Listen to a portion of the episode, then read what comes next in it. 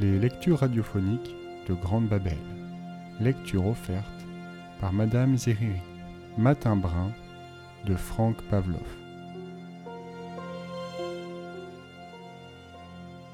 Les jambes allongées au soleil, on ne parlait pas vraiment avec Charlie.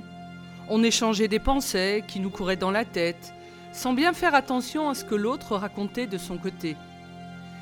Des moments agréables, où on laissait filer le temps en sirotant un café. Lorsqu'il m'a dit qu'il avait dû faire piquer son chien, ça m'a surpris, mais sans plus. C'est toujours triste un kleps qui vieillit mal, mais passé 15 ans, il faut se faire à l'idée qu'un jour ou l'autre, il va mourir. Tu comprends ? Je ne pouvais pas le faire passer pour un brun. Bah, un labrador, c'est pas trop sa couleur, mais il avait quoi comme maladie ? C'est pas la question. C'était pas un chien brun, c'est tout. Mince alors, comme pour les chats maintenant ? Oui, pareil. Pour les chats, j'étais au courant. Le mois dernier, j'avais dû me débarrasser du mien, un de gouttière, qui avait eu la mauvaise idée de naître blanc, taché de noir. Ah, c'est vrai que la surpopulation des chats devenait insupportable. Et d'après ce que les scientifiques de l'État national disaient, il valait mieux garder les bruns. Que des bruns! Tous les tests de sélection prouvaient qu'ils s'adaptaient mieux à notre vie citadine, qu'ils avaient des portées peu nombreuses et qu'ils mangeaient beaucoup moins. Ma foi, un chat c'est un chat. Et comme il fallait bien résoudre le problème d'une façon ou d'une autre, va pour le décret qui instaurait la suppression des chats qui n'étaient pas bruns. Les milices de la ville distribuaient gratuitement des boulettes d'arsenic. Mélangées à la pâtée, elles expédiaient les matous en moins de 2. Mon cœur s'était serré. Puis, on oublie vite. Les chiens, ça m'avait surpris un peu plus. Je ne sais pas trop pourquoi, peut-être parce que c'est plus gros, ou que c'est le compagnon de l'homme, comme on dit. En tout cas, Charlie venait d'en parler aussi naturellement que je l'avais fait pour mon chat, et il avait sans doute raison.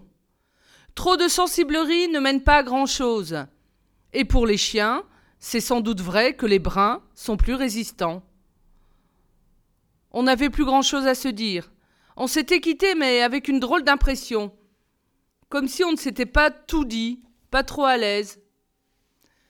Quelque temps après, c'est moi qui avais appris à Charlie que le quotidien de la ville ne paraîtrait plus. Il en était resté sur le cul. Le journal qu'il ouvrait tous les matins en prenant son café crème. Ils ont coulé ? Des grèves ? Une faillite ? Non, c'est à la suite de l'affaire des chiens. Des bruns ? Oui, toujours. Pas un jour sans s'attaquer à cette mesure nationale. Ils allaient jusqu'à remettre en cause les résultats des scientifiques. Les lecteurs ne savaient plus ce qu'il fallait penser. Certains même commençaient à cacher leurs clébards.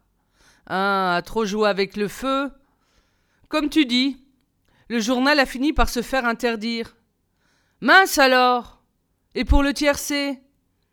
Bah, mon vieux, faudra chercher tes tuyaux dans les nouvelles brunes. Il n'y a plus que celui-là. Il paraît que côté course et sport, il tient la route. Puisque les autres avaient passé les bornes, il fallait bien qu'il reste un canard dans la ville. On ne pouvait pas se passer d'informations tout de même. J'avais repris ce jour-là un café avec Charlie, mais ça me tracassait de devenir un lecteur des nouvelles brunes. Pourtant, autour de moi, les clients du bistrot continuaient leur vie comme avant. J'avais sûrement tort de m'inquiéter. Après, ça avait été au tour des livres de la bibliothèque, une histoire pas très claire encore. Les maisons d'édition qui faisaient partie du même groupe financier que le quotidien de la ville étaient poursuivies en justice et leurs livres interdits de séjour sur les rayons des bibliothèques.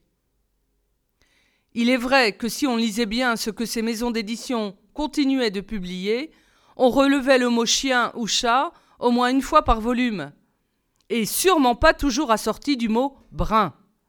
Elle devait bien le savoir tout de même. « Faut pas pousser, » disait Charlie. « Tu comprends ? La nation n'a rien à y gagner, à accepter qu'on détourne la loi et à jouer au chat à la souris. »« Brune !» il avait rajouté en regardant autour de lui. « Souris brune !» au cas où on aurait surpris notre conversation. Par mesure de précaution, on avait pris l'habitude de rajouter « brun » ou « brune » à la fin des phrases ou après les mots. Au début, demander un pastis brun, ça nous avait fait drôle. Puis, après tout, le langage s'est fait pour évoluer. Et ce n'était pas plus étrange de donner dans le brun que de rajouter « putain, con » à tout bout de champ, comme on le fait par chez nous. Au moins, on était bien vus et on était tranquille. On avait même fini par toucher le tiercé. Oh, pas un gros, mais tout de même, notre premier tiercé brun. Ça nous avait aidé à accepter les tracas des nouvelles réglementations. Un jour, avec Charlie, je m'en souviens bien, je lui avais dit de passer à la maison pour regarder la finale de la Coupe des Coupes. Et on a attrapé un sacré fou rire. Voilà pas qu'il débarque avec un nouveau chien. Magnifique, brun de la queue au museau, avec des yeux marrons. Tu vois, finalement, il est plus affectueux que l'autre, et il m'obéit au doigt et à l'œil. Fallait pas que j'en fasse un drame de labrador noir. À peine il avait dit cette phrase que son chien s'était précipité sous le canapé, en jappant comme un dingue. « Et gueule que je te gueule !» Et que même brun, je n'obéis ni à mon maître, ni à personne. Et Charlie avait soudain compris. « Non, toi aussi ? » ?»« Bah oui, tu vas voir. » Et là, mon nouveau chat avait jailli comme une flèche, pour grimper au rideau et se réfugier sur l'armoire. Un matou au regard et aux poils bruns. Qu'est-ce qu'on avait ri ? Tu parles d'une coïncidence ? Tu comprends, je lui avais dit. J'ai toujours eu des chats, alors. Il est pas beau, celui-ci ? Magnifique, il m'avait répondu. Puis on avait allumé la télé pendant que nos animaux bruns se guettaient du coin de l'œil. Je ne sais plus qui avait gagné, mais je sais qu'on avait passé un sacré bon moment et qu'on se sentait en sécurité. Comme si de faire tout simplement ce qui allait dans le bon sens, dans la cité, nous rassurait et nous simplifier la vie. La sécurité brune, ça pouvait avoir du bon. Bien sûr, je pensais au petit garçon que j'avais croisé sur le trottoir d'en face et qui pleurait son caniche blanc, mort à ses pieds. Mais après tout, s'il écoutait bien ce qu'on lui disait, les chiens n'étaient pas interdits, il n'avait qu'à en chercher un brun. Même des petits, on en trouvait. Et comme nous, il se sentirait en règle et oublierait vite l'ancien. Et puis hier, incroyable. Moi qui me croyais en paix, j'ai failli me faire piéger par les miliciens de la ville, ceux habillés de brun, qui ne font pas de cadeaux. Ils ne m'ont pas reconnu parce qu'ils sont nouveaux dans le quartier et qu'ils ne connaissent pas encore tout le monde. J'allais chez Charlie. Le dimanche, c'est chez Charlie qu'on joue à la belote. J'avais un pack de bière à la main, c'était tout. On devait taper le carton 2-3 heures, tout en grignotant. Et la surprise totale, la porte de son appart avait volé en éclats et 2 miliciens plantés sur le palier faisaient circuler les curieux. J'ai fait semblant d'aller dans les étages du dessus et je suis redescendue par l'ascenseur. En bas, les gens parlaient à mi-voix.